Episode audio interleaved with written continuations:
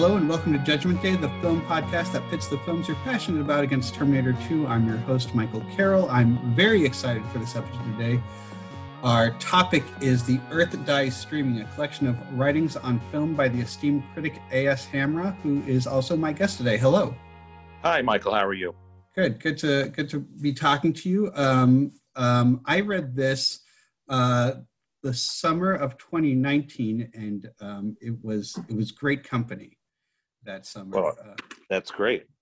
um, it was um, uh, it cut through. I, I- I think there, there there's a very obvious thing to say um, for anyone who's read the book that your writing cuts through like a lot of industry manufactured notions of how we think about films, uh, kind of like the, the way films are marketed to us, and trying to think about films uh, apart from that. And what what does that even mean? So it's the end of February 2021. Uh, I want to ask, how are you doing? How are you holding up? You know, I'm I'm doing well. I'm tired of the pandemic. I haven't been Yeah. vaccinated yet, and I'm tired of movie theaters being closed. But everything else is okay. That's good. I, I'm going to tell you the truth. I um, I think that I'm having, uh, I, and I hope this isn't uh, like uh, I don't say this to make you uncomfortable or anything. I, I think I'm going through the the most depressing period of my adult life right now, and I think it's something that I'm trying to like be mindful of and monitor. But it's also something that I think is just like natural and normal given everything that's been happening the last uh, the last year and then the last month. So. Um, Well, you know, the last uh, four years, the last um, Yeah. 12 years, uh, I mean, it's not a happy time, and it has not been a happy period in American uh, history. Yeah, and, and I think it's I think it's healthy to um, to be open about that and to talk about that. So um, I know. I'm trying to I'm trying to work that into uh, things. Are you so you we are looking at New York City uh, movie theaters opening um, pretty soon. Are you um, is that something that ha- are you excited to go into movie theaters? Is that something you're planning on doing? Well, they're opening at 25% capacity, I believe, Yeah. which is, which is good for now. I'm, but I'm not going to go to any movies and movie theaters until I've been vaccinated. Yeah. So I don't, I don't know when I'm going to get vaccinated. Uh, soon, I hope. And Yeah. as soon as I do, I, as soon as I do, I'll go to movie theaters again. You know, regardless of at what capacity they're operating. Yeah, I mean, I go to- strange. Sorry. go yeah.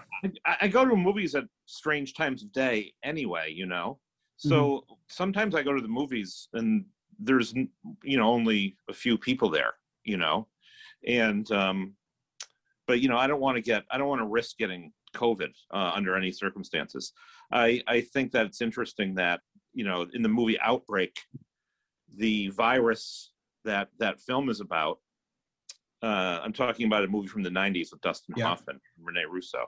Yeah, from uh, Das Boot. What was his name? Wolfgang Petersen directed Petersen, yeah. right? Yeah, The the pandemic in that film starts in a movie theater. yeah, yeah, yeah. And it's it's the guy's like eating popcorn, just laughing his ass off, and then Yes, exactly. So you know, I mean, I've been very you know mindful of that the entire pandemic, yeah, and, and I certainly miss going to the movies, and I haven't been uh, this long out of a movie theater in my life. yeah. You know, I've, I haven't been to a movie since the end of last February. What was your the last film? last March. The last film I saw in a movie theater was The Conversation by Francis Ford Coppola. Ah, I- yeah. I saw it at a press screening at the Film Forum because I was I was writing a piece on it for four columns. hmm Which, if you don't know what four columns is, I recommend it. It's online. It's the numeral four columns, and there's a lot of great film critics there. And Melissa Anderson is the film editor, and she also writes most of the film criticism, Um, my which is fitting because of the way it ends with Gene Hackman totally isolated and by himself in his apartment, you know, ripping up the floorboard. yeah, yeah, Uh, playing the so I- saxophone. Yes, I, I've been living like Gene uh, Hackman in the conversation at the end of the film since you know March. About a year ago today, I think my uh, my wife and I had a miscommunication about uh, the day we were going to go see our our accountant to do our taxes, and so she had taken the afternoon off of work, and um, she called me and she she was asking where I was. I said no, it's it's next week, and so uh, she was like, you know, I'm going to go to the movies. I'm going to treat myself, and I, she saw she, she thinks she saw that Birds of Prey movie or something, and I thought that's nice. I should do that too. Anyway, good for her. I can't remember the last one I had gone to see. So, Um, Well, you know, Yeah. right before the lockdown started, I was going to go see First Cow. It had come out right around then. Okay. And I was talking to my then girlfriend on the phone, and I told her I wanted to go see First Cow that that afternoon. It was a Friday, and she said, "Oh, you shouldn't. You shouldn't do it. You shouldn't go. oh yeah. not, not a good idea." So so I didn't go, and I'm glad I didn't go. But that's when I wrote that uh, that that piece in the Baffler where I said, you know, I'm just going to wait for Second Cow. Um, we're going to go into some heavy stuff um, in uh, in a, in a minute here, um, but I did want to like circle back on some other light and fluffier subjects. Um, you worked as a projectionist at the Brattle Street Theater. I worked as, as a. I worked as a projectionist at the Brattle Theater Mhm. in Cambridge, Massachusetts for about seven years in the 1990s. And then I moved to New York. so I Beautiful was theater. Yes, it's great. It's a one screen uh, revival house in Harvard Square in Mm-hmm. Cambridge, Mass.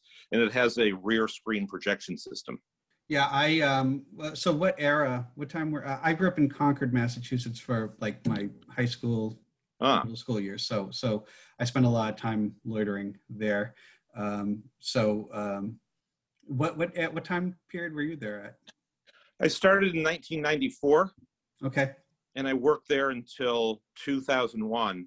But there was a period where I didn't work there for a couple of years because I just was writing. Okay. So so here's the, um, bear with me for a second here. So a few episodes ago, I mentioned that uh, I had a friend growing up who would uh, we would go see movies. He would take he would want me to go with him to movies um, that were like made for kids because he liked looking at the actress Sarah Michelle Gellar. And uh, Okay. and so I um I sort of we we had like a mutual thing where we were kind of like both open to like going to films that weren't necessarily like you know for us. So I took him to Nosferatu at the Brattle Street Theater. And um, I just told him it was a vampire film and that, I don't know, I, I've never seen it. I don't know what it's like, but you know, we're teenagers. What else we're going to do? And um, as the movie, as the lights started dimming, we were right in the balcony in the center. And uh, I, it occurred to me, I hadn't said this to him before. I said, by the way, did you know that this is a silent film? You know that, right? He goes, Michael, what the fuck? Um, are, are they still mad? we had a lot of we had a lot of Bostonians turn around just like oh well, you know, there's always strange things that happen in movie theaters, as I'm sure you're aware. Yeah. You know, that's that's not by that, that, that is by no means the strangest thing that ever happened in the audience at the Brattle Theater. Yeah, I mean, I don't know what year that was, but that that's not that's nothing compared Okay. to some people that go to movies uh, a lot there. I, I I felt I still to this day feel self conscious about that. Anyway, my Yeah, own stuff I'm working on. um, so so your book is uh, called uh, the Earth Dies Streaming, uh, and it's uh, based off of the uh, Earth Dies Screaming, uh, which is um, that was uh, early '60s British film with the uh, alien invaders. Yes, uh, The Earth Dies Screaming is a British film by Terence Fisher, the great Hammer horror film director. It's a black and white kind of proto zombie film. It's not his best work, but it has a you know it has a well known title because there's been a couple of songs with the same title or similar titles. I There's, literally uh, thought that this was named after a Tom Waits song. Yeah, and there's and before before the Tom Waits song, there's a UB40 song okay. that that's quite good. I like both those songs, but I was thinking of the film when I named the book. Uh, Why were you thinking of that film? Well, I was trying to think of what to name the book, you know, and I wanted to have Mhm. an interesting title, and um, you know, I, I, that just came to me. I, I was I was texting with a guy I know who lives in Puerto Rico, and uh, while we were texting, that title just occurred to me. Mm. Okay. Um, Yeah, it was. I, I I- I saw it recently. Actually, I saw it. I saw it streaming on this great little website called uh, Tubi, which has this wild business model where you watch whatever you want, uh, and they interrupt every 15 minutes uh, to like blast commercials in your eyes. I have seen I have seen many many films on Tubi since the pandemic started. it's it, it's wild to like uh, just think of um, just uh, like I said, just a model of like sort of sort of like being able to see stuff that way. Um, Well, that's called television. You know, Yeah. that's how TV used to be. Except you couldn't pick the film you wanted to see. Yeah, yeah. Except now it's streaming, so it's you know it's all the it's all the um it's all the like fun of television in the '90s um with all the like um uh ecological like backlash of streaming. But um, anyway, Yeah. so I, I watched it uh, and I was I was actually I was very surprised. It was a film about manners in a way that I didn't expect. Uh, Well, I mean, that film was an influence on the Night of the Living Dead, which I was just talking about on a Yeah. on a different podcast. Um, and Night of the Living Dead is kind of about that too. Um, when you put people in isolated groups and you know then they're closed in, you know that becomes the subject. And of course, it's a British film, so it's very different than the American film that was made several years later, a few years later. it's a good film. Um, I enjoyed it. Um, It's it's it's no Night of the Living Dead though. Let's let's face it. no no no no but but you know it's it's uh it's just over an hour so Yeah, you know short. um, um so we're going to talk about uh we have three films on doc uh we have um the grapes of wrath operation filmmaker and uh melancholia uh just once there is um so the Grapes of Wrath, uh, it doesn't really need any sort of introduction. It's John Ford's adaptation of the Steinbeck novel. This is the 1940 version. Um, and you write an entire piece about it in the book um, called Alien Land. Uh, and um, you wrote it in 2008, 2009. I, I wasn't. Yes, um, there's a date at the end of the piece in the book. I guess. I guess. I should, I I guess should look up this stuff. Yeah. I- guess we should mention that the three films that we're talking about today you picked because they're all films that I write about in the book. The, yes, thank you. Yeah, Yeah. no. So they're, they're all they're all films that. Thank you. Yeah. Uh, so yeah, there. I we were talking back and forth. I was interested in films that were about like um, quagmires and like uh, like uh, you know, unwinnable situations, um, which is not. You know, it's not like a theme of your book, but it, there's like a strong vein of it, and that was one of the things that like popped out to me. Um, Right. Well, the the Iraq War pieces. That's really you know the subtitle of that piece is the cinematic quagmire. Yeah, yeah, uh, for sure. Uh, wait, the subtitle of oh oh you're talking about Je- Jessica Biel's hand. Yeah, that that piece on the on all the Iraq War movies Okay. specifically deals with the quagmire. Yeah, yeah. Uh, you know, they, I'll tell you, those are. Growing up, though, I, I tended to like be very turned off by films uh, like that. Um, you know, and again, I was growing. I grew up in the '90s, so you know, it was just sort of stuff that was like unimaginable. Uh, I think that there's a lot of like films from like like the 70s especially like that that i just kind of like glazed over in my mind as just being like gloomy and pessimistic and um, it's certainly something that like as i've gotten older I, i'm like you know it's it's it's an interesting thing i think it's a really worthwhile thing for films to like um, to have to grapple with uh, it's a great use of film to like use that as a space to explore those feelings i don't know is that is that how how you feel about like looking at films like that Well, although in, in the introduction to the book, I write about films Mhm. that you might consider to be pessimistic. I don't actually consider these films to be pessimistic. okay Uh, they're they're depressing in some ways, and they're about difficult situations, but they don't seem pessimistic to me. And I, I think it was Fassbinder that said, "As long as there are depressing films, there is hope." hmm something like that. Um, and I Can you- believe that. Uh, I believe that, and I think these three films, you know, are like that. So maybe Um, this is maybe this is uh, maybe this is a little silly, but can can can you like expound on that on that quote a little bit more? As long as there is As long as there, as long as there are depressing films, there's hope. hope, yeah, Well, you know, most ma- many films that are made just as entertainment products, when you see them, they're actually depressing, hmm and they fill you with a sense of hopelessness, especially when they're bad. yeah, um, and they they they plunge you actually into a quagmire. Uh, since we're talking about yeah, quagmires, they plunge you into one where it doesn't seem like anyone can really achieve anything, because it makes it seem like the entertainment industrial complex is so, you know, impenetrable and and hopeless. They just keep churning out these things that are not good, and you know, expecting you to like them and to accept that they're supposed to be good you know the films that we're looking at today talking about today aren't don't do that at all.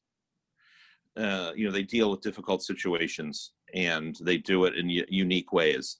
I mean the greats the grapes of wrath is specifically you know it's a hollywood film. It was made by 20th century fox in 1940 Yeah. but it's uh, it's about you know it's about the dust bowl and the depression and migrant work. And it doesn't necessarily have a happy ending but it's it's still a progressive film. It's it's invested in the uh, dignity of human beings and in their survival Yeah, it has a, a. So I, I had never seen this film before, um, and I, you know, I, I kind of, I, I'd done a little preliminary like John Ford stuff when I was younger. Um, I, I had not managed to get around to this one. Um, uh, I was, uh, I, I don't think I had much of an interest in it until I had read your piece on it, and it, um, yeah, I was, I was uh, taken aback at, at how uh, moving it was.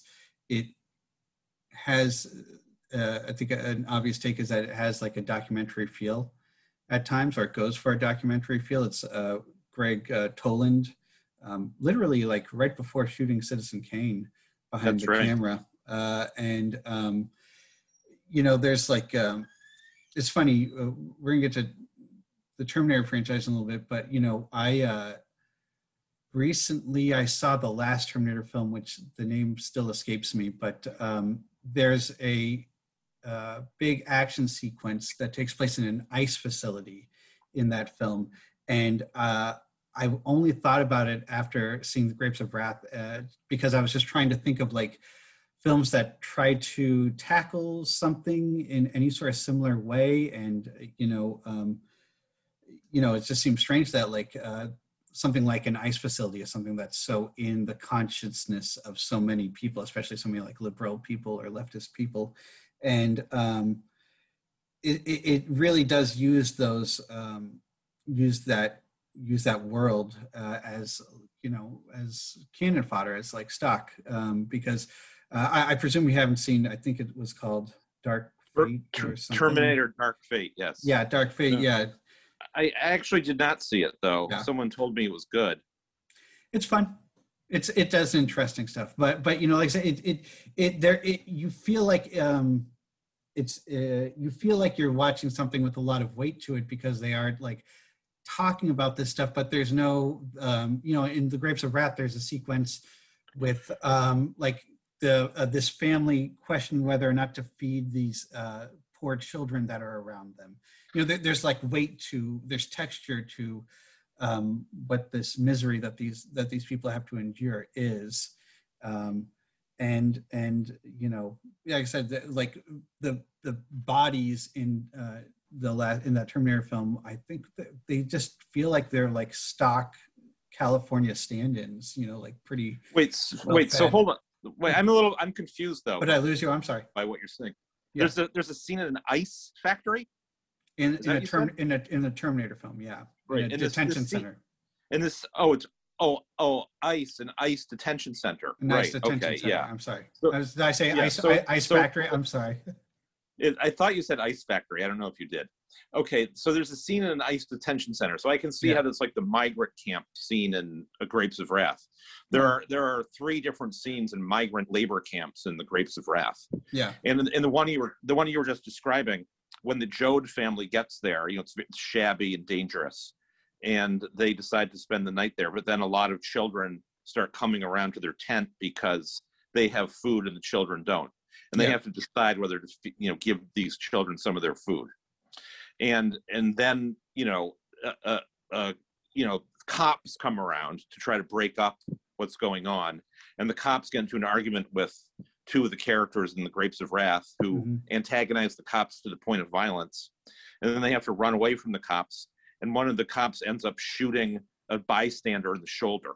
yeah Yeah, and and then the cop says, "Boy, what a mess these 45s make." yeah you know and uh, you know it's terrible um, in the novel the cop actually blows somebody's hand off with the gun oh john ford john ford didn't want to show that It- the, the woman who was hit by the bullet just gets hit in the shoulder yeah um, but that that's an amazing scene in that film. Yeah, and you know, you know, it, it's it's shot by Ford and Toland in a very dot. That's the most. That might be the most documentary section of the film, because the camp With looks that tracking shot into the Yes. camp, but yeah. There's a tracking shot into the camp that's from the point of view of the Joads and their jalopy that Mhm. looks very, very real and looks like looks more like the news than like a Hollywood film. Yeah, yeah. It's ki- it's kind of trying to ground you out. I, I I was surprised, knowing what I knew about the film going into it. Uh, it- the opening has a, a kind of stylish set. Um, when he when um, when Fonda comes home and uh, you know, there's like these nice like rustic looking fences in the background and everything and then you know um, it's funny because it, it is it goes from like uh, it's almost like an inversed Wizard of Oz in, in a weird way, where it's going for something. Uh, maybe, maybe you disagree. I, I, you've certainly lived with this film longer than I have, but it, what I saw was like going from something kind of stylish to like then like as the film gets more and more, you know, struggling with these. Have, when their situation becomes more and more dire, it starts to like take on a more of a documentary look. Right, exactly. Well, the first the first scene of the film is actually Henry Fonda, who's just not uh, let out of prison, Mhm. hitchhiking on the road uh, in front of a diner, in front of a roadside diner, and uh, he's picked up by a truck driver who, you know, is as they're talking, the, tr- the truck driver starts to realize that the Fonda character Tom is an ex-con. This Mhm. makes the truck driver nervous. But then Henry Fonda gets back to the house where he grew up on in the dust in, in Oklahoma, a sharecropper's house, and no one is there. And he meets two men that he used to know. Uh, one is a preacher, played by John Carradine, named Casy, and the other is the last man in their town, um, named Muley, who's played by the great character actor uh, John Qualen, who plays the condemned man in His Girl Friday Oh, and, and he also plays the Norwegian um, resistance man in Casablanca. And um, you know, the scenes with those three actors are very, very dark, very expressionistic, and very haunted. And uh, I sound like the woman in uh, The Long Goodbye that says haunted. But those are very, those are very haunted, kind of dark, Yeah. crazy scenes with these three actors who are very, very intense. They're like the, they're very gaunt, tall, thin guys, and and those those scenes have a real, a real kind of almost gothic quality, um, and they're desperate, uh, you know. And you know, it, this is a combination of choosing those three actors who are so good, and the way that you know Toland is lighting the scene, and the way that Ford is directing it. So it's very theatrical in a way, yeah. Uh, and the rest of the film is not. That's true. Although there are some moments of great theatrical, you know, speech making monologues in the film. Yeah, it has a yeah, it ends on a very uh, yeah, it ends on a bizarrely kind of uplifting note. Um Well, because because it has two endings in a sense.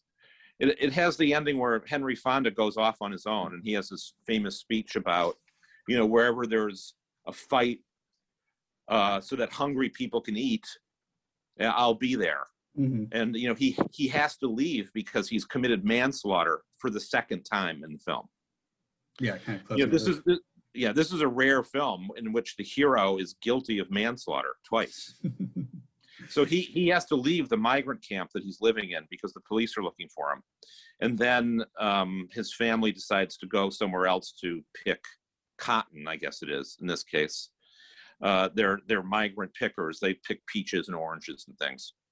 And uh, then there's the long speech that Ma Joad, played by Jane Darwell, has, which kind of makes the film have a slightly more upbeat ending than the previous scene. yeah, it's you it's it's it's funny you the big uh thing in alien land uh, i think that uh, people say uh, the the great observation you have is that it's um it's a science fiction film uh you, you're you Right. envision it as like a science fiction film because you know like i was saying you wrote it 10 years ago it feels uh it's it's scary to think but it feels like it's becoming more and more relevant again uh it's Yes. certainly been in the news you know like people living the uh, a migrant lifestyle have certainly been in the news more um Yeah, well, you know, I wrote that about 12 or 13 years ago, actually. Um, and, you know, I said that it seems like it's a science fiction film because it seems like it's predicting the future. yeah That's what I said about it. It seems like it takes place in uh, uh, somewhere else, not not necessarily in America. It Mhm. seems like it takes place on another planet almost because of the Dust Bowl at the beginning. And um, you know, it, it, the film does seem very prescient now because it's about it's about the devastation of of climate change and environmental disaster and it's about people who uh, you know have to go from place to place to get work and who aren't paid very well and live um, very precarious lives with their families uh, in tow. And their families could be separated at any moment you know and, and you know there's a speech in the film that ma joad has about that you know about how nothing is clear anymore because the members of her family keep kind of disappearing. So so that was very you know that was something that's reflected in current reality or you know with with ice detentions and um you know i mean and even not even beyond ice detentions I mean, there's a lot of people who like the Yes, day to well, day. I mean, of course is it uh, is it worth bringing Nomadland for just a moment? well i wrote it i just wrote a piece partially about nomadland that appeared in frieze magazine where i compare it to hillbilly elegy and a ron howard documentary that also came out last Mhm. year called rebuilding paradise which takes place in a town called paradise in california that was completely destroyed by the camp fire Yeah. Um, And in Nomadland, In it's, Nomadland- it's, it's an adaptation of uh, of a nonfiction piece, but it sort of uh, it centers it around a um, uh, I can't what was the, it's a state in the Southwest that It's um, in Arizona and New Arizona. Mexico, and it's in Nebraska. It's all it's in Yeah. South Dakota. Nomadland is a, Nomadland is a very interesting film that deals with migrant labor. However, the difference between grapes, the Grapes of Wrath, and Nomadland is that for the Joads, their migrant labor is not a choice. Yeah They're forced they're forced out of their homes and they go on the road from Oklahoma to California in order to survive. In Nomadland, the um, character of Fern that Frances McDormand plays, she too has to go from place to place um, out west looking for work. So she works in an Amazon warehouse. She works at Wall Drug. She works at a beet farm. But that film keeps presenting Fern's life as a It's a- lifestyle. It's a it's a choice. Yeah, I was thinking of uh, I was thinking of Five choice. Easy Pieces.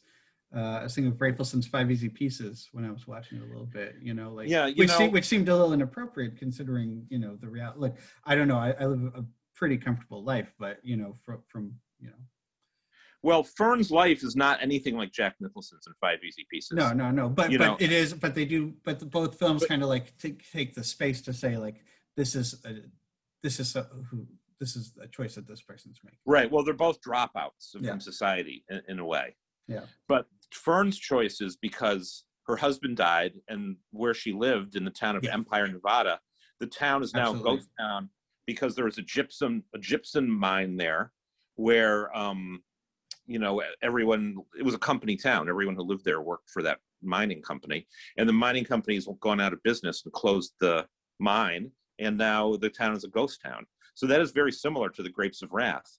However, um, you know, the Nomadland keeps presenting this as kind of a, a an after retirement choice for baby boomers, even though she's not retired. She has she's a 62 year old 62 year old woman who has to do all sorts of terrible day labor, and um, there's something there's something fraudulent about that. You know, yeah Uh, cold that- comfort that she can get these these wonderful landscapes but um, yeah.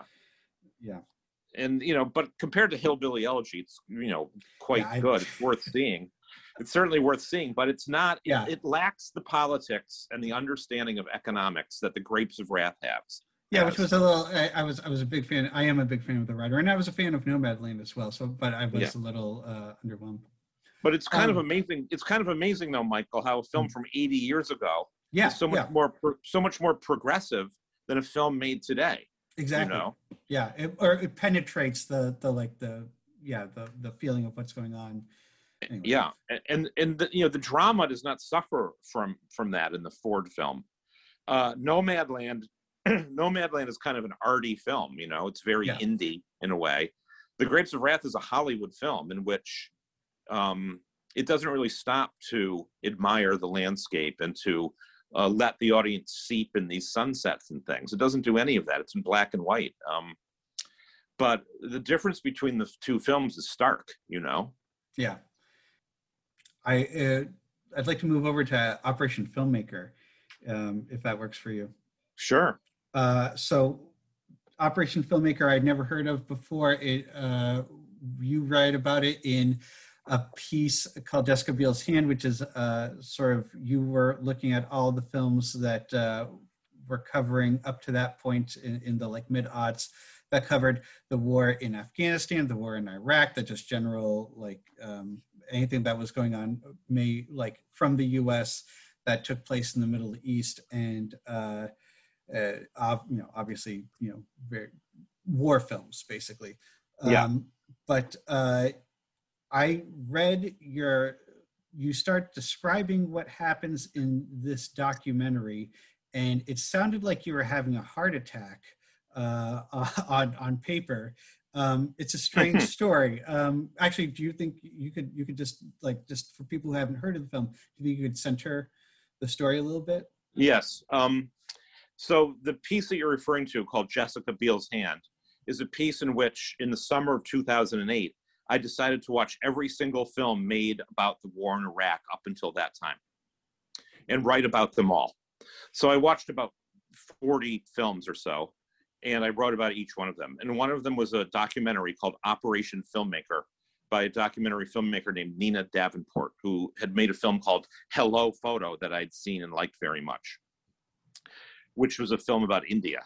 In this film, she um, was basically hired by a movie production company, which was the people making the screen adaptation of the novel Everything is Illuminated by Jonathan Safran Foer uh, that was being directed by Liev Schreiber and starred Elijah Wood. Uh, she was hired to document how this production was giving a young man from Iraq a chance to work on a, a Hollywood movie because they'd seen him on MTV talking about how he wanted to go to film school and life in Baghdad was very hard because they were being bombed and the war was on. He arranged for this kid whose name Muthana Mohmed to um, get a job in Czechoslovakia in the Czech Republic where they were filming the movie. And you know, he the kid gets a plane ticket and he shows up in Prague and they take him to the location and he's to live there and work on the film. And um, you know, things don't really go that well for him. And her film documents this. Yeah, she it's uh the the nature that that the film exists in the first place. Uh, it, it seems to grow out of. Uh, th- there's a lot that Davenport doesn't share uh, for probably very reasonable reasons, but it seems to be growing out of um, this sort of liberal, self-congratulatory, um, like uh, piece that that um, presumably, again, I'm presuming a lot here, that presumably was uh, that the people making everything is illuminated want to have. They want to make this project where yes, they're they're making a because everything is illuminated was about people crossing cultural barriers and they wanted to like just look, take this kid out of his um, out of his home, which was you know a war zone, um, and um, sort of uh, you could tell that they're going for like something feel good here, and what they are getting is not feel good. Um, no, it's not feel good at all, and they were you know essentially I think they were doing this as part of their electronic press kit for the film. Mm-hmm. That they had hired Nina Davenport and, and another person who appears in the film to make a guy named um, uh, uh, Kurosi. Um, mm-hmm. I can't think of his full name now. His, name is oh, Kurosi. No, no, excuse me. No, his name, yeah, his name is Kuros Ismaili. Yeah. And you know he drops out of the project because he thinks it's too exploitative. Mm-hmm. Um, so Muthana shows up on the set, and the producer of the film was a guy named Peter Saraf or Saraf, puts him to work doing craft services. You know, mixing nuts with candy, getting coffee for the producers, making um, copies, making copies, uh, you know, working on the gag reel for the wrap party.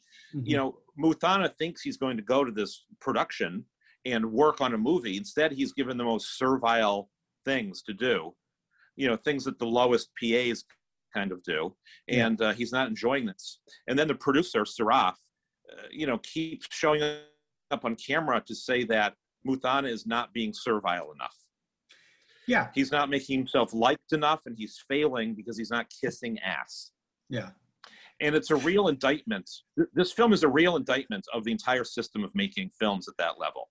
And it's not, you know, although Nina Davenport is a very good filmmaker, she becomes implicated in this process too. So it's not entirely clear how much she meant it to reflect the kind of insidious demand for servility on the part of the producer and director and other people working on the film that keeps appearing in Muthana's da- daily life uh, while he's working on the film. And it, it has to be said also that Mutana is not the most likable person, which is No. which is part of what makes the film good because he's very resistant to uh, doing these doing these things that he considers to be to have nothing to do with making a film, and he's right. He, he's Yeah. right about that, and uh, you know, but he's around people that are constantly saying to him things like, "Well, now we're going to teach you about legal clearances." you know, like she's like she's really putting some knowledge on him here. You know, and Prep, it's prepping him for a career, you know. Yes. But like, Yeah. yeah, I, I'll, I, am going to try and say this uh, delicately uh, and re- as respectfully as I can. You know, I I was a production assistant for a number of years when I came to New York to to, to work in the film industry, and, and and I worked as a production assistant for a number of years. And um, my the one of the, the film resonated for me in a number of ways one of those ways, which was very unique uh, to like pretty much anything I'd ever seen, was seeing uh, was seeing uh, something like that captured. And to to have so- work like that actually like be documented, yes, um, and it, it, it's you know, I mean, for me to some degree, you know, like uh, you know, I I I I came from probably like a similar U.S. equivalent, uh, you know, um, to um, what Muthana had come from.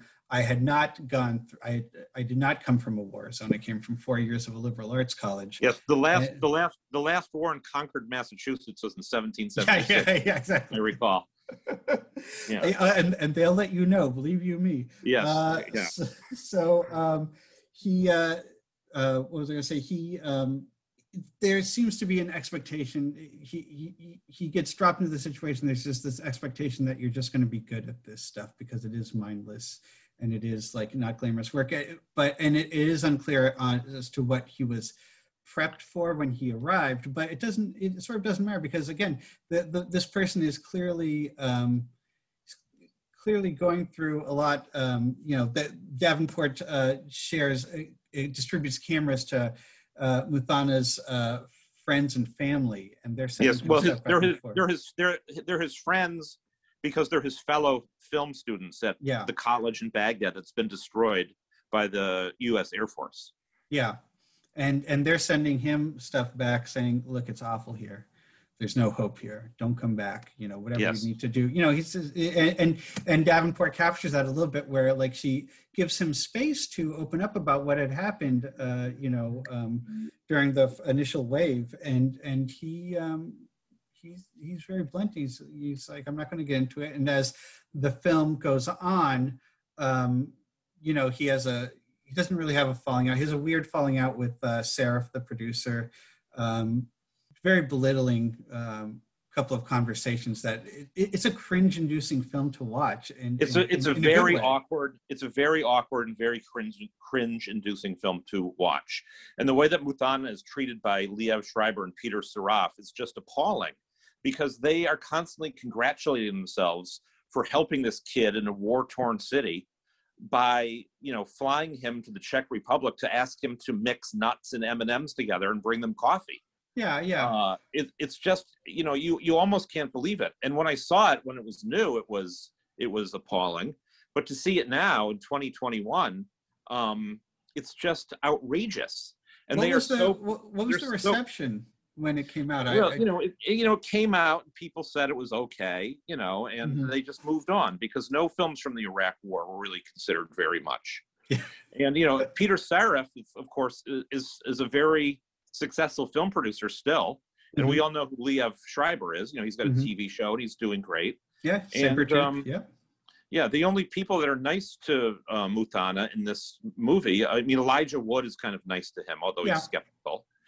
And then after uh, the Everything is Illuminated wraps, he stays on in Prague and he gets a job on um, a movie called Doom that stars Mhm. The Rock, and um, I can't think of her name now. Rosamund Pike. Oh, she, okay. And, uh, yeah, and Doug Doug Jones, who does you know creature acting like in um, The Shape of Water. yeah. And and The Rock and Doug Jones are very very nice and understanding to Muthana. And in fact, The Rock donates you know about thirteen thousand dollars to him. so It's a great go to- scene. Yeah. he can go to film school in London. And of course, you know, The Rock makes a big show about what a generous, generous guy he is. You know, Mhm. The Rock is very performative in his generosity. Uh, Dwayne Johnson is. Yeah. Uh, but you know, the, the fact is, he still actually helps uh, Muthana in a material way, Yeah. and you know, no, no one else really does. And you know, Doug Jones is very nice to him. And working on Doom, which is some dumb action movie that I actually I've never seen it. Uh, it's you know, uh I watched it in a dorm room. We got Ah. an hour into it and we realized nothing has happened in this film. It's just people running through like like sci-fi hallways fl- with flashlights, like trying to follow. Some, there's like zero action the whole film. Anyway. Well, they needed to go to Prague to shoot that. Yeah. So, um, you know, I mean, the the way that Liev Schreiber and Peter Saraf act towards Muthana is so different than how the people on this ostensibly crappier film treat him, yeah. and it's it's really um, it's really stark. That is also stark to use the word stark again. Mhm. And you know, th- her film is really um, it's a real it's a really an amazing document of American uh, you know liberalism at its kind of most smarmy. Smarmy, yeah, that's exactly Yes. it. Um, do you so so Davenport does some interesting stuff as as a documentarian, and clearly she's she's clearly making this up as she goes along. Uh, she she's not in she doesn't make herself a presence in the film on the front end, and then she's she makes the decision to to stay with the subject. She starts to she starts to appear more in the film, and the subject and the documentarians start to antagonize each other a lot more. Well, That's right. yeah, and and and and it, I, I can't think of anything else I'd seen that like kind of did that. Um, I- got I walked away from it with the feeling that that uh, Davenport was doing a very brave thing of showing uh, herself not being very doing some stuff that is not very good uh, or being complicit in some in some really evil shit and and um, she's not explicit about that but uh, you know I that's what I inferred. Um, I know you, you know you I, I've uh, I've tried to share this film uh, widely to people. I, I try to talk about it whenever I can um, because it reverberates with me, and I know uh, often what I, people tell me is, "Oh, that's kind of depressing. That guy's kind of a jerk." You know, like what what do you expect? But um, Well, yeah. Well, first of all, I don't think that he's a jerk. yeah, I think I think he's in a very difficult situation where he's being asked to thank people constantly for being paternalistic to him, including including her, the filmmaker. And also, he doesn't have any money, which he needs. And you know, he is a he is a little bit uh, whiny and lazy, but he's like, you know, I don't know I don't know how old he is. He's 19 or 21 or yeah, he's something. a college student. Yeah, Yeah. And um, you know, I'm not sympathetic to the attitudes that the people in the film ha- have toward him. You know, there's there's one scene where the people on the shoot, uh, the Everything is Illuminated shoot. There's one scene where they explain to him how important Entertainment Weekly is, oh yeah, right? and so once you've seen people explaining to a, a an Iraqi war refugee how Mhm. important Entertainment Weekly is, it's impossible to have sympathy for their point of view anymore. yeah, yeah, yeah, yeah.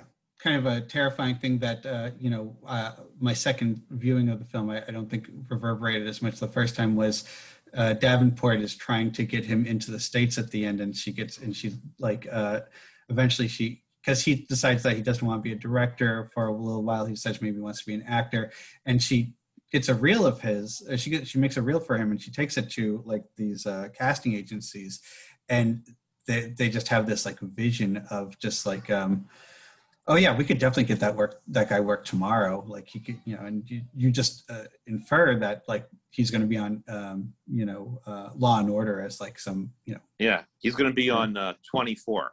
yeah 20 yeah exactly so Yeah. um it's a great film uh yeah but you know to not to you know sport. you know i mean her her attempt to get him to uh, new york city so that he can go to film school in new york is somewhat you know the people at the school are very interested in him both the filmmaking people and the acting people are very interested in him after they see his reel but you know she ultimately is not able to get him to new york and uh, he's kind of stranded in europe you know at the end of the film and, and she she essentially abandons him so her her point is that this is like the war in iraq in, Yeah. in some ways yeah, you know, th- there's she- no exit strategy. Right.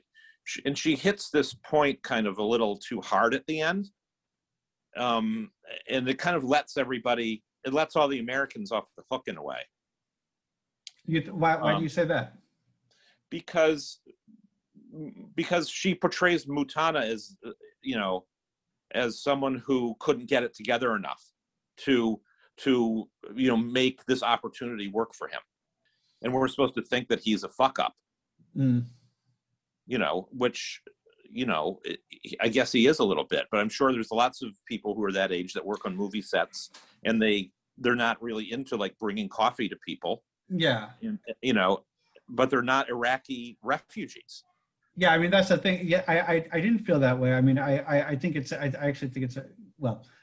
I, I feel like it, I don't think I think she stuck the landing pretty well because I think it seemed like footage that she had shot that she had sat with for a while and ultimately yeah like i said she was trying to like create these parallels to her situation with the us and iraq and the problem is like um, the problem is that this guy's got this all this shit going on in his head and he's um, you know he can't function in this uh, you know Well, uh, you know, her her film is thoughtful and very well done and fascinating from start. You know, and it's 90 minutes. It's really great.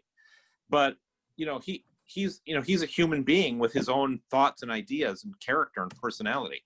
He he is not respected for that by the film. Really, he he is portrayed as a liar yeah you know, because he, you know, he keeps changing his mind about stuff because he's confused. And, uh, you know, he is a little bit shifty, but, you know, I mean, he's in a very odd situation. He'd never been out of uh, Iraq his whole life. yeah And, you know, there's a certain level of, there's a certain lack of something on the part of the, of the Americans, you know, and it's not, it's not, I, I don't, I, I hesitate to call it empathy, but, um, because it's not even at that level. You know, there's a certain lack of concern for his, his future, yeah you know? yeah yeah i mean they, yeah they kind of at some point that this is like it's a quagmire there's nothing that you can do because he's, he seems Right. like a walking liability Yeah.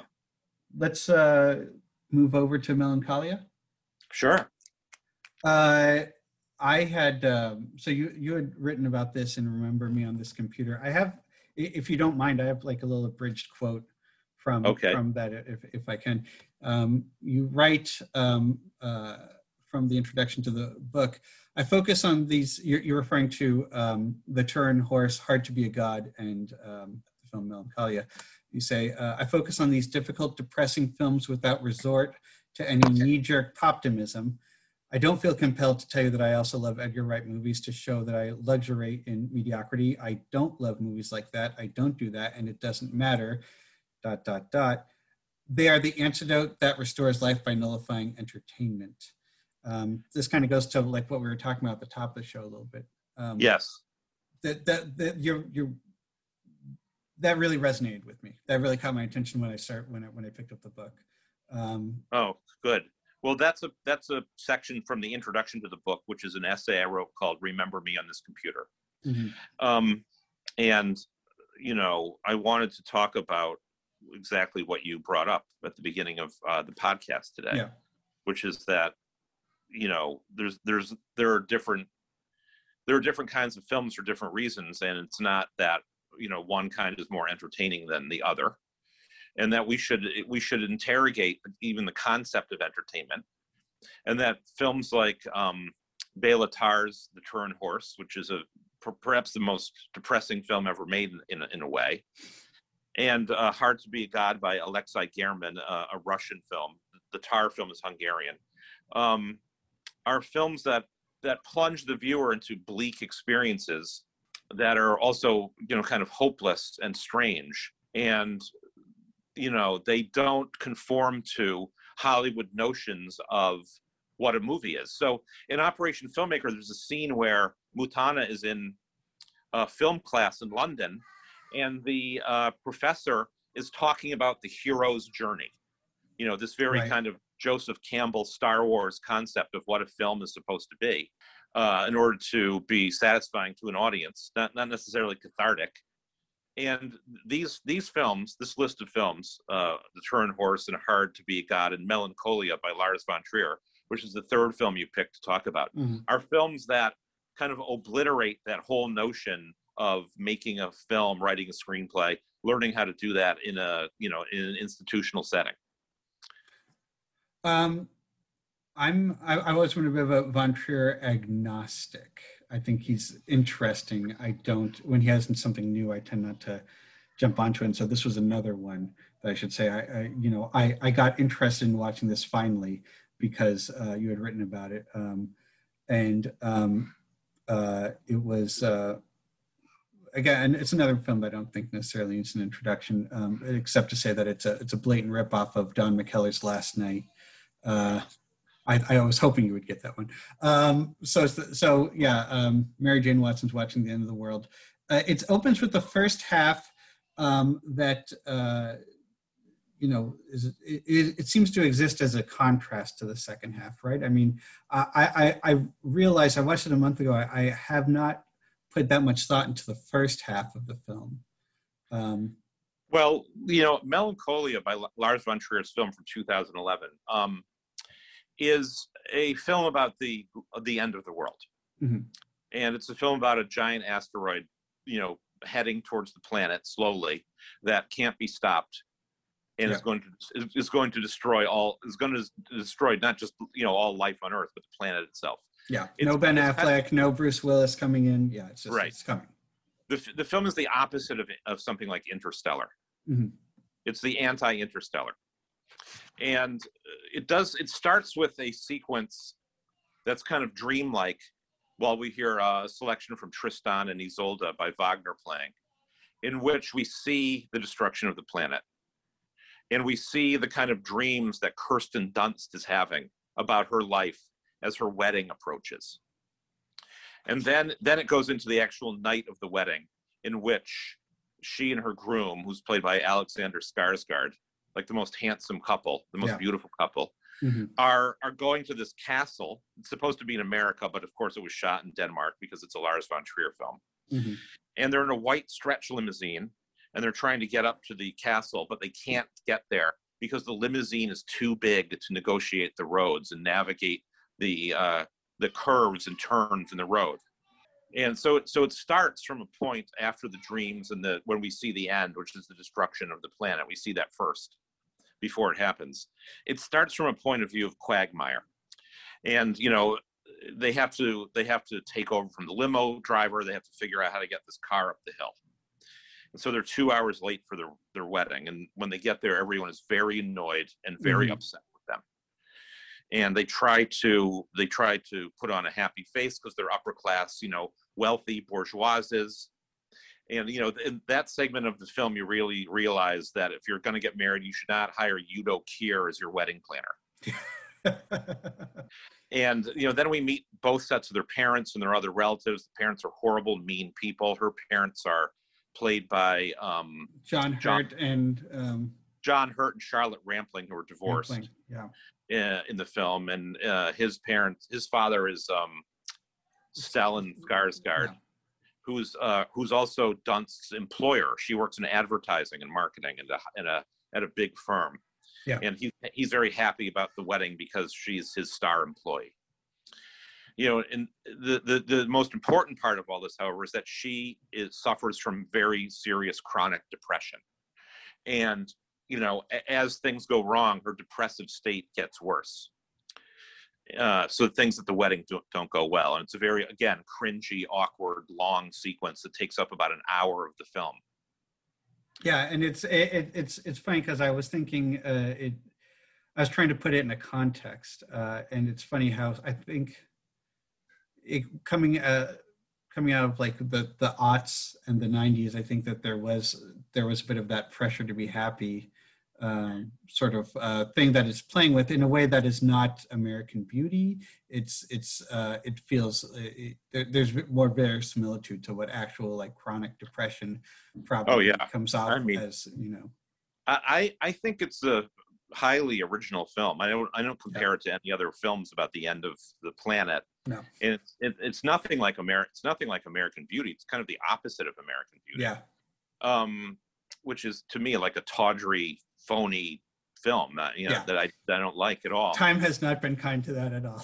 Yeah, I- mean it's a that's a film about shame. American Beauty is a film about shame, really. Yeah, which, which a lot of films from that a lot of american films from that period were about shame melancholia is not a film about shame it's a film about depression um, and it's a film about the end of the world too and it's a film about what happens to this this upper class family uh, at the at the end of the world. Because the second half of the film is about uh, the dunst character's sister played by charlotte gainsbourg who's married to kiefer sutherland. And they have a child and they have horses on their property and they, they actually run the place where the wedding was to take place. And it's about how the rationality and reasonableness of someone like the Kiefer Sutherland character crumbles in the face of this catastrophic uh, event that can't be averted. And Kiefer Sutherland is very good in this movie. It's probably the best performance he's given in a film, I think. Um, stand by me. But but yeah, but okay but yeah I, I mean i like i said i think films like this i think this film looks stranger every year yeah, and, and especially as we move into this kind of streaming era of cinema uh, which in, entails a huge amount of content production. Uh, mo- most of which is just feel good happy talk style entertainment. You know the existence of a film like this uh, you know becomes more and more significant to me because it's a serious film about the end of the world with you know great acting in it that's that takes its time and and tells its story in a very unconventional way that's really nothing like television at all you know it does this it does this terrifying thing where you get to like 30 minutes before it ends uh, and there's just like um, all there's left to do is um, figure out how you're going to resign yourself and and Right. and, and how you're going to keep time uh, at the end um, and uh, it's just yeah it's just so unmoored um, and it's it's centered uh, like uh, that that um, that there is uh, the character Leo, the the, the child there, um, really just like gives everything a, a, a weight to it because it's uh, you know I think you see a lot of there are there there are films. This isn't the only film about the end of the world, but this I think this is the first one that I come that I can think of where you know it, it goes it goes right for the heart of it, which is that like you know what's terrifying is that there's no is that there's no future uh, and and there's nothing to see past what is about to happen. Um, well you know it's a film that it's a film that you know people talk about this you know mark fisher i guess it's easier to imagine the end of the world than it is to than, than it is to imagine any kind of change in the system that we live under Mhm. uh, you know that's that's that's this explicit subject of this film almost and something that's also you know impressive about it is how negative the kirsten dunst character is you know she, she's a deeply unhappy person and nothing in the film tempers that at all in fact when her sister uh, charlotte gainsbourg's character tries to envision a way that they can spend their last moments which is you know sitting on their beautiful terrace you know drinking champagne and listening to beethoven Right, which is what I Um, would think to do. That that would uh, fair right. is fair. That would be that would have been. That, I was like, that's how I always think I would do it. Right. The Dunst character, who's named Justine, her her uh, reaction to that is is violent and savage, and she just says, "You know what I think of your plan? It's a piece of shit." Yeah. You know, she just totally rejects this kind of mollifying, um, you know, moment that they're supposed to have together as a family as irrelevant to everything, and instead she does something, you know, she does something more original. Yeah. Um, Something more, something more more thoughtful to to Leo, Yes. which which like um you know I certainly you know I, I found very moving. Like uh, well you know her, her depression her depression makes her the strongest person at the end Yeah. of the film you know so she's able to do something that's more meaningful and um more um it changes the film. You know, by by the end of the film, it changes the film what she does. Yeah. I think I don't. I'm not sure what to say more about it. You know, there's the the great the, the thing that's something that's really great about uh, melancholy is the way it forces us to confront uh, reality and not try to think about you know exoplanets or whatever they're called, like an interstellar, and you know, sure. Terra, what, what, I'm not sure what the word is, terraforming or whatever. Yeah, terraforming. Yeah. Yeah, I mean, it's it, this film says there's a line in the film: "Life is only on Earth." Life is only on Earth and not for Yeah. long. It knows. It knows what we're doing. Yeah. It knows. It Yeah. knows where we are mentally while we're watching it as Yes. film goers. Right. So so instead of giving ourselves over to these absurd fantasies with you know Matthew McConaughey and Anne Hathaway Mhm. uh, getting on some giant spaceship and saving humanity, it it it asks the viewers to contemplate the, the, you know the the facts on the ground of our existences you know in time right now and uh, it's not trying to be preachy it's not an it's not an environmental you know film about saving the planet at all There's no agenda Um, outside of just like facing something, just facing the reality of like nothingness. of total extinction Yeah.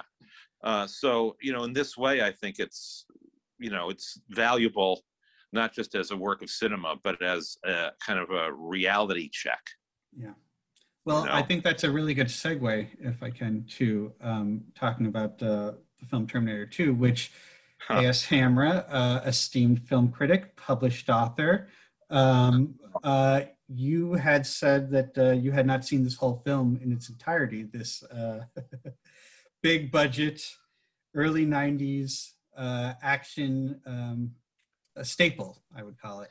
Yes, I'd Um, only seen the film in segments. I'd only seen the film in segments. I think I'd seen the whole film, but never straight through. Okay. So you sat down with it or? Yeah, well, you know, it's the 30th anniversary of this film, so Oh, God. you know, it's interesting Really? to talk Oh, about it. Yeah, because it came out in 1991, which Yeah. you know, a lot, a lot of good movies came out in 1991. 1991 is the Silence of the Lambs year, and it's the year that uh, A Brighter Summer Day came out, the uh, Edward Yang film. Is Yeah. that uh, Mo Better Blues or is that 1990? No, the Jungle Fever came out in 1991. Right. Okay. um, and um, Lovers on the Bridge came out that year, the Leos Carax film, Mhm. and you know there was a lot of good things coming out that year. Uh, and Terminator 2: Judgment Day was you know a film that came out that year also.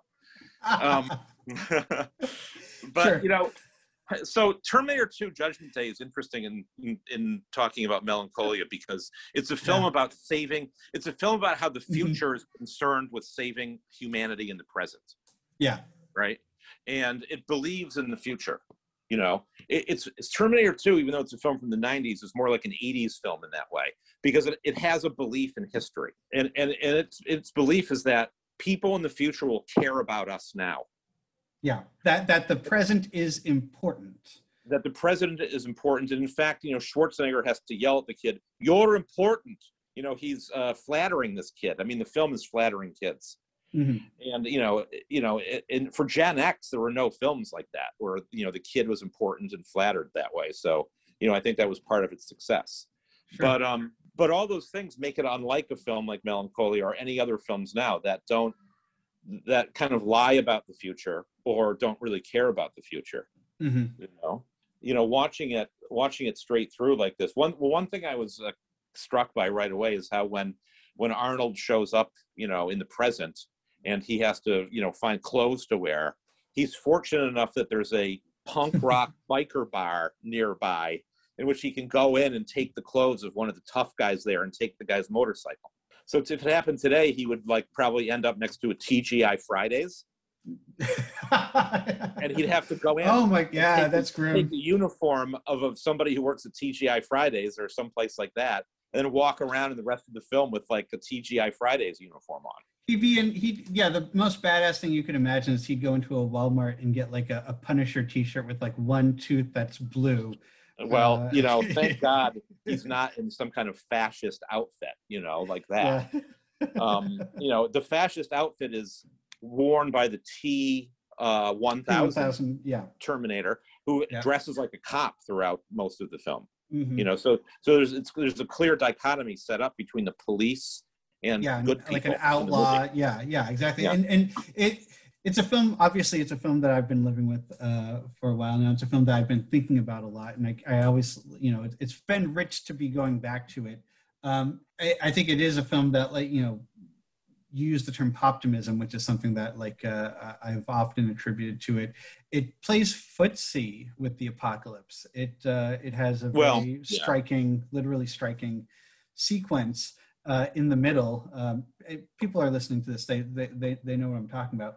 Um, and yet, and yet, it doesn't. uh, You know, um, the ending uh, tends to like go for like a very like old yeller, you know, but otherwise very positive ending. Like, it, it, Well, I it mean, leaves you feeling like there's a future. Yeah, Well, are you saying that Arnold's character is like Old Yeller? He's like the dog in Old Yeller? he has to be put down at the end. Yeah, Yeah. Okay. Wow. That's- That's true. I guess the the destruction of the planet and everyone dying in fire scene in Terminator Two is you know the highlight of the film in some ways. yeah, Um, and you know it's good that it's in the middle of the film like that. Uh, I I um, there's a guy towards the end of the film who's driving a helicopter. hmm He's flying a helicopter and he has to jump out of the helicopter when it's in midair because you know of what's going on in the film. And he's a minor character with only one line. hmm And I, and I, you know, when watching it this time, I wondered what happened to that guy. Like, did, does he live or Yeah. die? You know, what's his story? You know, I'd like to see the whole film done from just his point of view. Oh, sure. There's tons of characters that uh, are just like there to like stop and try and be kind of helpful. I actually have a friend who on another episode, uh, she had the observation that like I think it's almost like uh, Cameron's James Cameron's latent Canadianness that like uh, Ah. like there's all this like shit that blows up and then like one guy comes up and goes, "Are you okay?" Yeah, right. very polite and helpful like that. Well, you know, the films, the films, you know, this is a science fiction film, and it, I do think it has more in common with certain '80s films Mhm. than you know more 21st century films in that it's you know it, it has a view of the future that's frightening and corporate and bad for people and Oh yeah. you know in, inhuman and digital and all the system things can grind you down. Yet. yeah but it, it it still has a faith in humanity that um you know that is you know really the kind of most important part of the film but that that kind of thing was eliminated from film slowly over time in the last 30 years Yeah, by the you time know. you get to by the time you get to Iron Man, there's a relationship Well- to technology. Uh, Right, That, I- that's stark contrast. exactly and it's a much i was you know it's a much i was thinking about iron man unfortunately when i watched it uh, it's a much better film than iron man um, and part of the reason it's better is because you know arnold is not a human being you know he's essentially he's a you know he's a robot Mhm. and we're not expected to feel towards him the way we're supposed to feel towards Robert Downey Jr.'s Tony Stark, which he's like a cool guy. You know, Mhm. he's really smart. He's so you know, he's just he's just really he's got a lot of swagger. Mhm. and, you know, fashionably haunted. Yeah, right. I mean, none of that is in this, so Yeah. you know it's better because I mean, He- he's I- he's I just write- a slate, a blank Yeah, slate. write- know. Yes, Mm. exactly. And he doesn't really talk much. And I and I wrote about Iron Man in the Iraq War movies piece. Jessica Biel's Hand is an Iraq War movie, which is what it is. As you recall, it Yeah. takes place in you know Afghanistan. I think it is partially. Is it Afghanistan or Iraq? I, I think it was Afghanistan. Yeah, but you know, there's something connects um, Terminator 2 Judgment Day to the Grapes of Wrath to me, Yes. and it's the when the you know the Terminator is saying "I'll be back." Hmm the Terminator saying "I'll be back" is the opposite of the speech uh, in The Grapes of Wrath at the end that Henry Fonda has, where he says, "You know, I, I mean, he, he doesn't say I'll be back. He doesn't come back. He says, I'll be around in the dark. I'll be everywhere, wherever you can look." And when he when he when he has that speech in The Grapes of Wrath, he's talking about the working class, and he's talking about you know the poor and you know i mean that's just the opposite of uh, of, a robot from the future you know? But but the, the the distinction between those two lines is the history of american cinema the history of hollywood cinema in a nutshell. From from this kind of you know concern with um you know the common man to you know let's just make a film about robots killing everybody. Yeah, it's a sequel, and uh, maybe we'll make another one. Maybe it's yeah. right. Do you have a lot of esteem for Cameron as a storyteller? Oh, no uh, no yeah. not really no He's he's got a really funny mythos. I was thinking about this the other day. He's sort of he is sort of like um, the the mythos when we think of him is somewhere between Spielberg and Wells, where it's like he's this really difficult genius who um, no one listened to him, and then he made movies multiple times that like made more money than any other movie. Yeah, and I don't. I'm not a Cameron fan. I don't. I've never really, mm-hmm. you know, Terminator and uh, Terminator Two are kind of enjoyable films, but you know, I'm not a fan uh, of his. Yeah. You know, I, I mean, I don't think it's, I, I, I don't think that's the direction that the cinema should have gone in. And, um, it certainly was not, a, a weird harbinger, the, the first film with like CGI, you know, yeah, like, kind of like controlling imagination. And it's funny that you you say that's a film that believes in the future, uh, because he he was obviously a, a, he's obviously a technocrat in, in, in yes, but he's a he's a technocrat. But in that film, you know that the the technocratic angle is not as is not prominent. Yeah. So perhaps he's lying in that movie. Uh, you know. Yeah. Who knows? Yeah. And you know his his films since then are just not interesting to me at all really mm-hmm. um you know but you know, like i said they're the exact opposite of the grapes of wrath you know there's something about um the grapes of wrath that i discovered when I was, you know, rewatching it this time. Mm-hmm. And I happened to read um, Otis Ferguson's review of it from when it came out. And who was, uh, who was Ferguson? Otis Ferguson. He was a film critic in the 30s who died okay. in World War II. He's one of the. He's really the first great American film critic, but he died young because he was in the Merchant Marine during World War II. Uh, he reviewed The Grapes of Wrath, you know, the week it came out in New York City, and um, he he used the phrase uh, "ribbon of highway" in his review, mm-hmm. and um, I believe that's where Woody Guthrie got that phrase from a film review. So in "This Land Is Your Land," the ribbon of highway, know, yeah, he sings about the ribbon of highway, and it's known that he had seen Grapes of Wrath when it came out, and people know the date that he wrote that song. And I looked it up, and it was written um, a week after Otis Ferguson's review appeared in the New Republic. So I suspect that Woody Guthrie got the phrase ribbon of highway from a film critic. That's awesome. See, see, people people bash you guys all the time, but uh, there you go. Like that's right. Music right there. to American culture. Yeah. But you know what? While I'm on the phone with you, I want to just yeah. check check something. Okay. Sure. So you can you can edit this part too. Sure. But you know, I mean, I'm almost so. I mean, I want to I want to go on record as being the first person to discover that Woody Guthrie was influenced by an Otis Ferguson film review of The Grapes of Wrath and writing "This Land Is Your Land." Yeah, but you know, I mean, we can take we should take this to the Woody Guthrie Museum. I follow them on Instagram. So let let me. I just pulled the Otis Ferguson book off the shelf, and um, the Grapes of Wrath review appeared in the New Republic on 12 February 1940. It wasn't the autumn of 1940. It was the late ah. winter. And um, yeah, and then then Guthrie wrote the song a week later. And you know, Ferguson had written the piece right after seeing the movie when it premiered in New York. So there's a you know there's a direct line there between John Ford and uh, between Steinbeck and Ford and Otis Ferguson and Woody Guthrie. And, I, and I, I, I, I'm not sure, I don't think the phrase ribbon of highway appears in the novel, but I didn't do a search for that.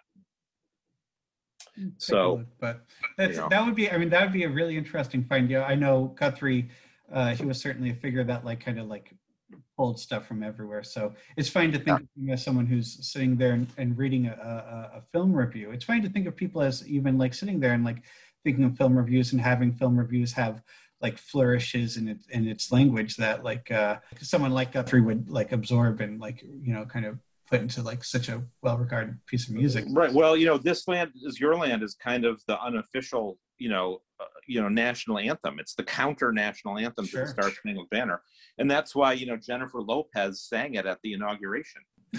it's it's it's a funny, you know, I, I was born in '82. It's uh, it's a funny generation. We, we're having I don't think we've had um, our, I don't think there's any generation that's quite had um, its media on such a feedback loop. Um, I don't have the relationship to Howdy Doody, which is something my dad would have watched, that um, my um, son has to Teenage Mutant Ninja Turtles, for instance. Um, uh, it's, and I think this kind of gets to what we were talking about imagination. Um, damn, what was his name? Um, capitalist realism. Um, Mark Fisher. The, yeah, what we were saying about Mark Fisher, the, and the concept of like trying to, you know, imagine um, any sort of like world or any sort of culture besides uh, what we kind of have in front of us. Um, it's always been one way, and it always will be that way. Right. I uh, I grew up with Marvel comics as a, a, big thing for me, and and obviously it's it's been weird seeing them go from this thing that like um, you know kind of like a couple of geeky guys watching now. It's like it's the monoculture, and one thing that I've been thinking about is how much uh, no one ages in them how much uh, they oh, right. same stasis. And uh, you know, I did an episode on Spider-Man recently, and and it's this weird thing where like this stuff needs to just constantly be like stopping and starting again, like you know. Uh, well, you know, those films are about how everyone is replaceable. So, yeah. you know, so, someone plays Spider-Man until the next guy plays Spider-Man. Yeah. And then the guy after that plays Spider-Man, and then the guy after that plays Spider-Man. It's, that, it's also like James Bond. Like uh, that's yes, the that's the like only James thing. They, well, so, James Bond, know, there was this a badass like idea of anyway. Yeah. Right, and you know the films we were talking about are are not about that.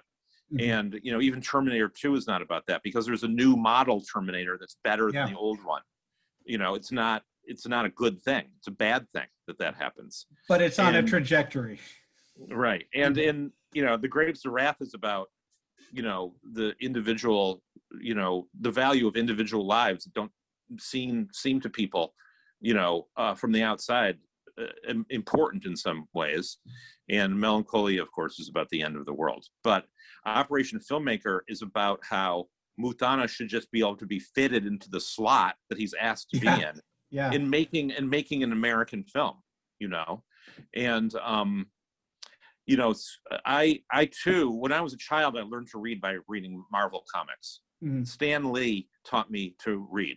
Mm-hmm. But but as an adult, I don't have an affection for them beyond that fact of my life. You know, it doesn't make me want to see a movie yeah. at all. And uh, I think it's ridiculous to assume that about me or anyone, which is the whole business strategy of those films.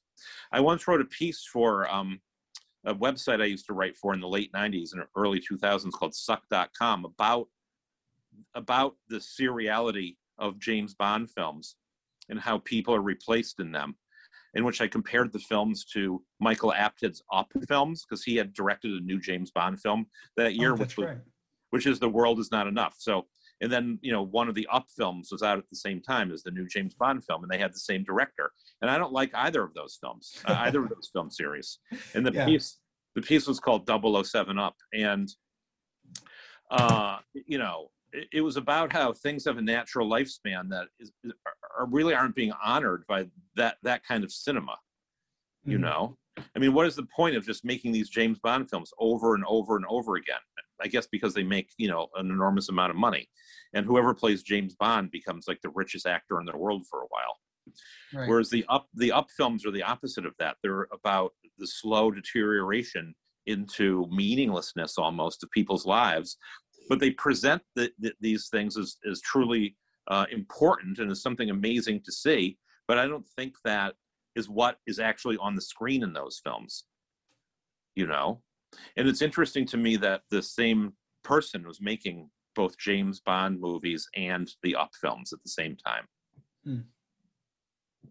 Yeah. And I looked up, you know, because you can do things quickly now, and I mean, I, I moved to in front of my computer, and I did a I did a search on the you know uh, text of uh, the Grapes of Wrath, the Steinbeck okay. novel, and yeah. according to the according to the return, the phrase "ribbon of highway" does not appear in the novel. I'm gonna, I'm gonna, I'm gonna actually like uh, ping uh, the Woody Guthrie Museum about this, and maybe, uh, maybe we can get uh, this recognized. Um, we're gonna, we're gonna investigate this together, Scott. Okay, great. Um, before we go, um, the book is The Earth Dies Streaming. And um, uh, Scott, can you tell us where we could find that? Uh, yeah. my book is available uh, directly from N plus one, who published it. N plus one books, their books division. You can go to their website and buy it, and that's the best way to get it. It's also available as an ebook, and you know many local uh, independent bookstores all over the country and all over the world carry it. And of course, you can buy it from that uh, website that sells books and uh, you know Yeah, whatever uh, streams streams movies that they produce and TV shows too.